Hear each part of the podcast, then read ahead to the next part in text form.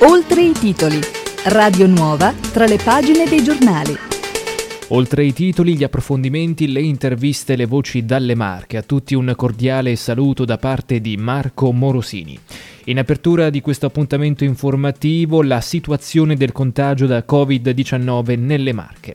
Il Servizio Sanità della Regione ha comunicato che nelle ultime 24 ore sono stati testati 1773 tamponi, 1184 nel percorso nuove diagnosi e 589 nel percorso guariti.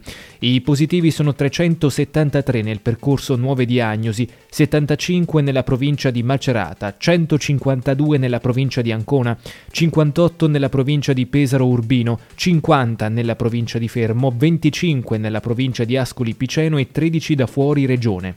Questi casi comprendono soggetti sintomatici, 55 casi rilevati, contatti in setting domestico, 88 casi, contatti stretti di casi positivi, 82 casi, contatti in setting lavorativo, 10 casi rilevati, contatti in ambienti di vita e divertimento, 19 casi, contatti in setting assistenziale, 5 casi, contatti in setting scolastico formativo, 13 casi rilevati, screening percorso sanitario, 3 casi. Per altri 98 casi si stanno ancora effettuando le indagini epidemiologiche. E dopo le dovute informazioni di servizio per quel che riguarda la situazione del contagio da Covid-19 nelle Marche, voltiamo pagina e torniamo a ieri. Si è conclusa proprio ieri la due giorni maceratese del trekking urbano, l'iniziativa dedicata al turismo sostenibile promossa fin dal 2003 dal Comune di Siena, che per la diciassettesima edizione ha scelto il tema Come è verde la mia città. Nelle due giornate con Macerata Cammina nel Verde, il comune di Macerata ha proposto visite guidate nei parchi urbani di Villa Lauri e Fonte Scodella alla scoperta della loro storia e del patrimonio naturalistico in compagnia delle guide turistiche delle Marche associate a NGT. Con gli esperti dell'Istituto Agrario Garibaldi di Macerata, del collettivo Spiazzati e del CEA Fonte Scodella, ai partecipanti sono state svelate le specie arboree e floreali, le storie, gli aneddoti e le curiosità delle aree verdi cittadine. Ascoltiamo le parole delle guide del parco di Villa Lauri, le quali nell'occasione hanno vestito i panni di alcuni personaggi storici delle Marche. Io sono Paola Pistoni, la guida turistica abilitata della Regione Marche che ha interpretato la Marchesa di San Severino e ho accompagnato il gruppo alla scoperta eh, delle specie arboree, degli alberi, quindi eh, degli arbusti di questo bellissimo giardino all'inglese eh, che fu voluto dal conte Tommaso Lauri eh, per abbellire la sua bellissima villa. Eh, villa Lauri appunto di, di, Macerata, una delle più importanti, eh, più interessanti ville del, del territorio maceratese.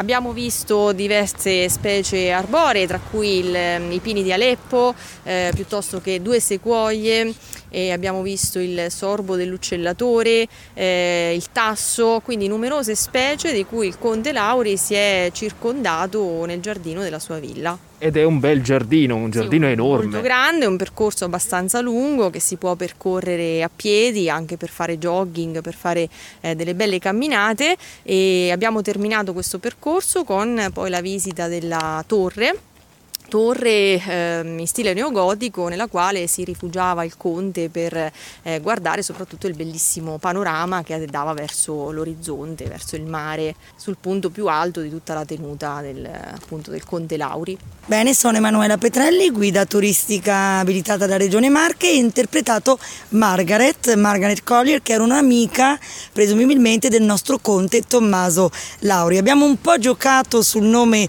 Tommaso, ricreando quell'atmosfera era nella capanna dello zio Tom, perché ovviamente Tom non sta per Tommaso, ma sapete, mio Tommaso non ha capito il mio accento inglese e quindi ha confuso tutto, pensando che fosse la riduzione del suo eh, nome. In realtà era il luogo dove lui andava a leggere, a riposarsi e vicino c'era anche un belvedere. Nel percorso della villa noi troviamo varie emergenze dal punto di vista architettonico, vuoi vecchi eh, magazzini, giardini, vuoi, ancora non abbiamo scoperto presumibilmente un eh, tempietto, vuoi anche un luogo dove tenevano eh, gli animali, quindi anche i maiali, perché comunque era una sorta di azienda, qui c'erano anche i campi dove lavoravano i contadini.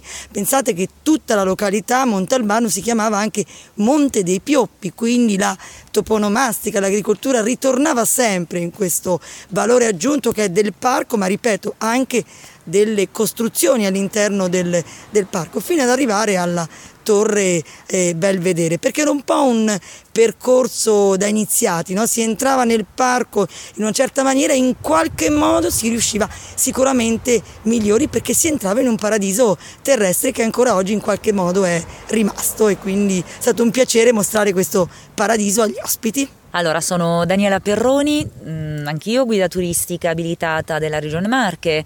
Ho il personaggio è quello della marchesa del Castrum Macerate, ovviamente, essendo di, di Macerata. La villa viene um, realizzata tra il 1841 e il 1849. Si suppone che il progetto sia stato eseguito appunto dall'architetto Ireneo Leandri, famoso insomma, per lo sferisterio di Macerata, ma non solo, eh? un architetto che all'epoca lavora tra le Marche e l'Umbria, lasciando diverse opere. Eh, si suppone perché? Perché eh, non, ancora oggi non è chiaro eh, se sia stato lui veramente poi a uh, dare seguito al, al, suo progetto.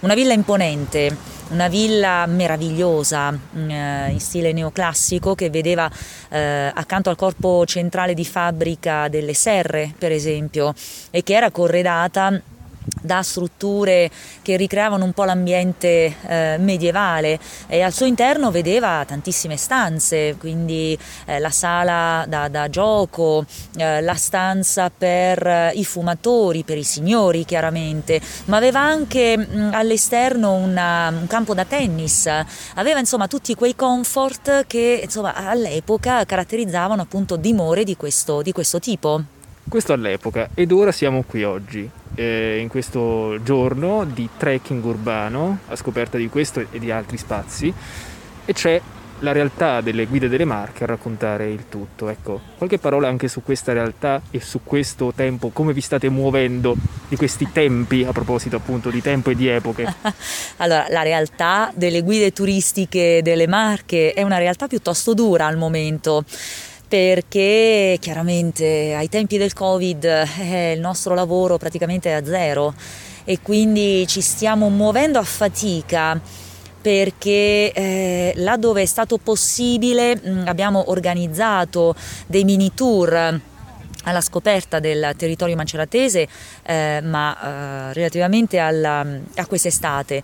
Abbiamo cercato anche di proseguire tale iniziativa per l'autunno, ma eh, come si sa i vari DPCM ci hanno poi limitato tantissimo nel nostro raggio d'azione, per cui insomma eh, navighiamo in bruttissime acque, questa purtroppo è la, è la dura realtà.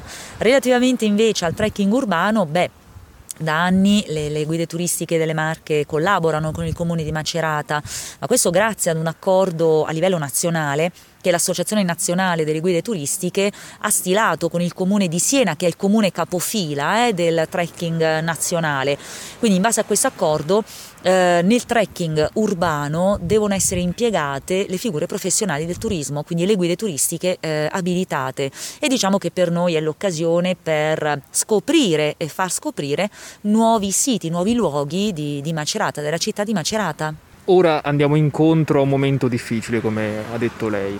Se volessimo scoprire la realtà che ci circonda, le marche specialmente, c'è un modo di farlo attraverso la rete?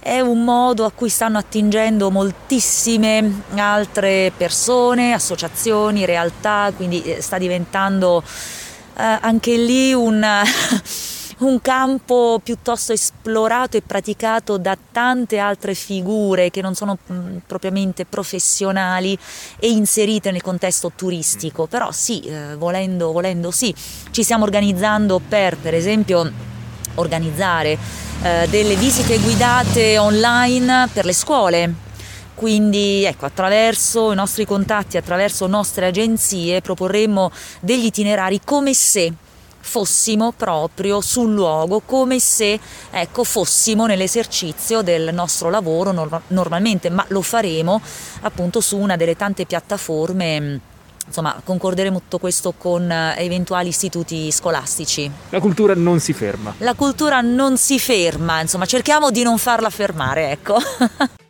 E come ogni lunedì apriamo ora la pagina sportiva, pagina che inevitabilmente risente dell'emergenza pandemica da Covid-19 con i tanti eh, rinvii. Diamo per quel che riguarda il calcio i risultati e le classifiche della Serie C e della eh, Serie D. Partiamo dalle marchigiane in eh, C, dunque il girone B, i risultati delle partite giocate ieri. Fermana Carpi 0-1, su Tirol Samb 0-0, Virtus Verona Matelica 1-0, Ravenna Fano 1-0, Vispesaro Gubbio 1-0. E vediamo la classifica, 16 punti per Carpi e Perugia, su Tirol 15, Padova, Feralpi Salò, Triestina 14, Modena e Mantova 13, Imolese e Samb 12, Legnago, Virtus Verona, Matelica 11 punti, Cesena 10 punti, Ravenna 9, Vispesaro 8, Fermana 7, Gubbio, Fano e Arezzo 3 punti.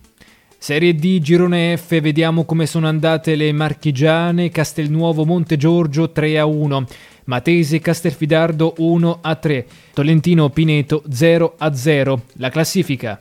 Campobasso in testa con 13 punti, segue Castelnuovo 12, Notaresco 11, Recanatese Tolentino 10 punti, Basto Girardi 9, Castelfidardo e Fiuggi 8, Cinti Albalong, Pineto e Montegiorgio 7, Vastese 6, Matese 4, Rieti, Porto Sant'Elpidio, Aprilia 2, Real Giulianova e Agnonese 1.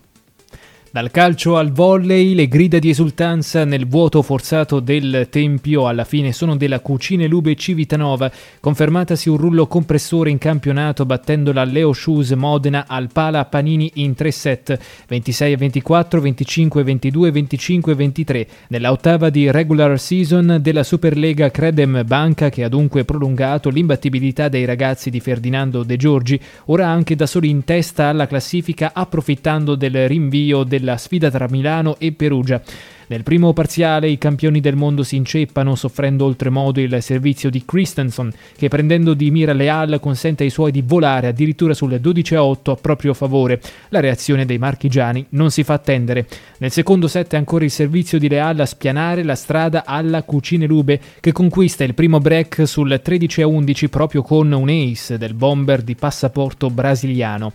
Il terzo parziale infine è una sorta di remake di quello d'apertura. Modena scappa sul 13 a 9 appoggiandosi stavolta sulla buona vena del proprio muro e sul contemporaneo calo in battuta degli ospiti, che però reagiscono trascinati da Osmani Quantorena. Ascoltiamo le sue parole. Diciamo che siamo stati bravi, bravi perché non era per niente semplice eh, giocare qua, l'ho sempre stato, un palazzetto molto caldo, difficile e loro sono una grande squadra, molto organizzata sia a muro che in difesa l'hanno dimostrato il primo e il terzo set e ci hanno messo molto in difficoltà, però noi siamo stati bravi, bravi perché non abbiamo mollato eravamo sotto, siamo riusciti comunque a ribaltare tutti i set, questo è una cosa molto importante per noi, per la crescita di questo gruppo, per cui complimenti alle squadre insomma, che ha fatto credo una bella partita. Abbiamo visto anche qualche variazione tattica rispetto alle partite precedenti con il doppio cambio che ha dato buoni risultati anche grazie alle battute di Leal. Sì, sì, faccio insomma complimenti a Fala e a Ian perché da solito si allenano tantissimo ma giocano poco. Oggi sono entrati tutti e due a dare una bella mano alle squadre in un momento di difficoltà come l'ha fatto Andrea Marchisio. Eh, quindi bravi, questo fa tanto e, e fa la differenza un gruppo come, come il nostro. No? Quindi chi entra alla panchina sa di avere responsabilità, sa di essere importante e quindi questo è molto positivo per noi e, e per la mentalità che stiamo creando. 8 su 8 è un duello Lube-Perugia in questo campionato? No, non mi interessa questo duello con Perugia, eh, noi pensiamo una partita alla volta, eh, pensiamo alla crescita nostra, eh, alzare il nostro livello sicuramente e adesso bravi prendiamo qualche giorno di riposo perché adesso ci tocca insomma, pensare a, alla prossima partita domenica con Latina. Di seguito Johan Di Leal. Credo che abbiamo cominciato un po' eh, piano, no? stiamo sistemando ancora il gioco che era giocare senza, senza pubblico è un, è un poco difficile, no? diciamo. Però mi è concentrato bene la battuta e abbiamo riuscito a ganare quello che era più importante. Tre punti importantissimi Lube che fa 8 su 8 in uh, campionato. Sì, uh, stiamo andando bene, no? siamo felici per, per questa sei partita, eh, tutte le partite stiamo dando un passo avanti e tre punti fuori da casa sempre sono importanti per stare dietro a Perugia lì e aspettiamo seguire così e migliorare piano piano. Per il momento Lube è capolista perché Perugia non ha giocato. Eh, Perugia ancora c'è un po' di problemi con questo coronavirus, no? però dopo, dopo, alla fine sempre c'è una partita a meno, no? quindi dobbiamo pensare noi a guadagnare tutti i punti possibili. Chiudiamo con il libero Lube Andrea Marchisio. Beh, venire a giocare qua ha sempre il suo perché, sia perché siamo in un palazzetto pieno di storia, sia perché comunque ogni anno Modena ha delle squadre fortissime, per cui c'è sempre qualcosa in più delle grandi partite. Siamo riusciti a recuperare il primo set con una buona serie di leali in battuta. Sappiamo che non è nuovo a queste rimontate lui, per cui buono averlo con noi e poi secondo set bravi e il terzo di nuovo un grande recupero nel finale. Si vede che comunque il carattere ce l'abbiamo e non molliamo mai. Clube capolista in questa ottava giornata, eh, si gioca a porte chiuse purtroppo, giocare al Pallapanini senza pubblico è tanta roba. Sì, e diciamo che non è la stessa cosa perché sappiamo quanto sia bello sia giocare per che contro il pubblico del Palapanini, per cui le coreografie comunque anche da avversari sono estremamente apprezzabili. Il momento storico è questo e quindi dobbiamo farcene una ragione, giochiamo a porte chiuse, come dice l'allenatore dobbiamo allenare l'autoagonismo e oggi è andata bene così. Lubeck prima in classifica otto partite oramai si può trarre un bilancio, un solo punto lasciato per strada, c'è tanta, tanto lavoro fatto e, i frutti si vedono. Beh comunque anche quest'anno la Lube è una squadra costruita per vincere, quindi se sei costruita per vincere devi vincere, per cui non è che ci dobbiamo sorprendere se siamo 8 su 8 abbiamo fatto delle grandi prestazioni, l'unica con Ravenna forse non siamo partiti aggressivi come sappiamo fare, però poi siamo riusciti a rimontare e portare a casa due buoni punti. E quindi bene così, adesso vediamo le altre partite, vediamo cosa succederà poi nel futuro e andremo avanti per la nostra strada. Ed è tutto per oltre i titoli di oggi, l'informazione prosegue sul nostro sito radionuova.com e sulle nostre pagine social Facebook, Twitter ed Instagram di Radio Nuova. Da parte di Marco Morosini grazie per l'attenzione e buon proseguimento con i nostri programmi.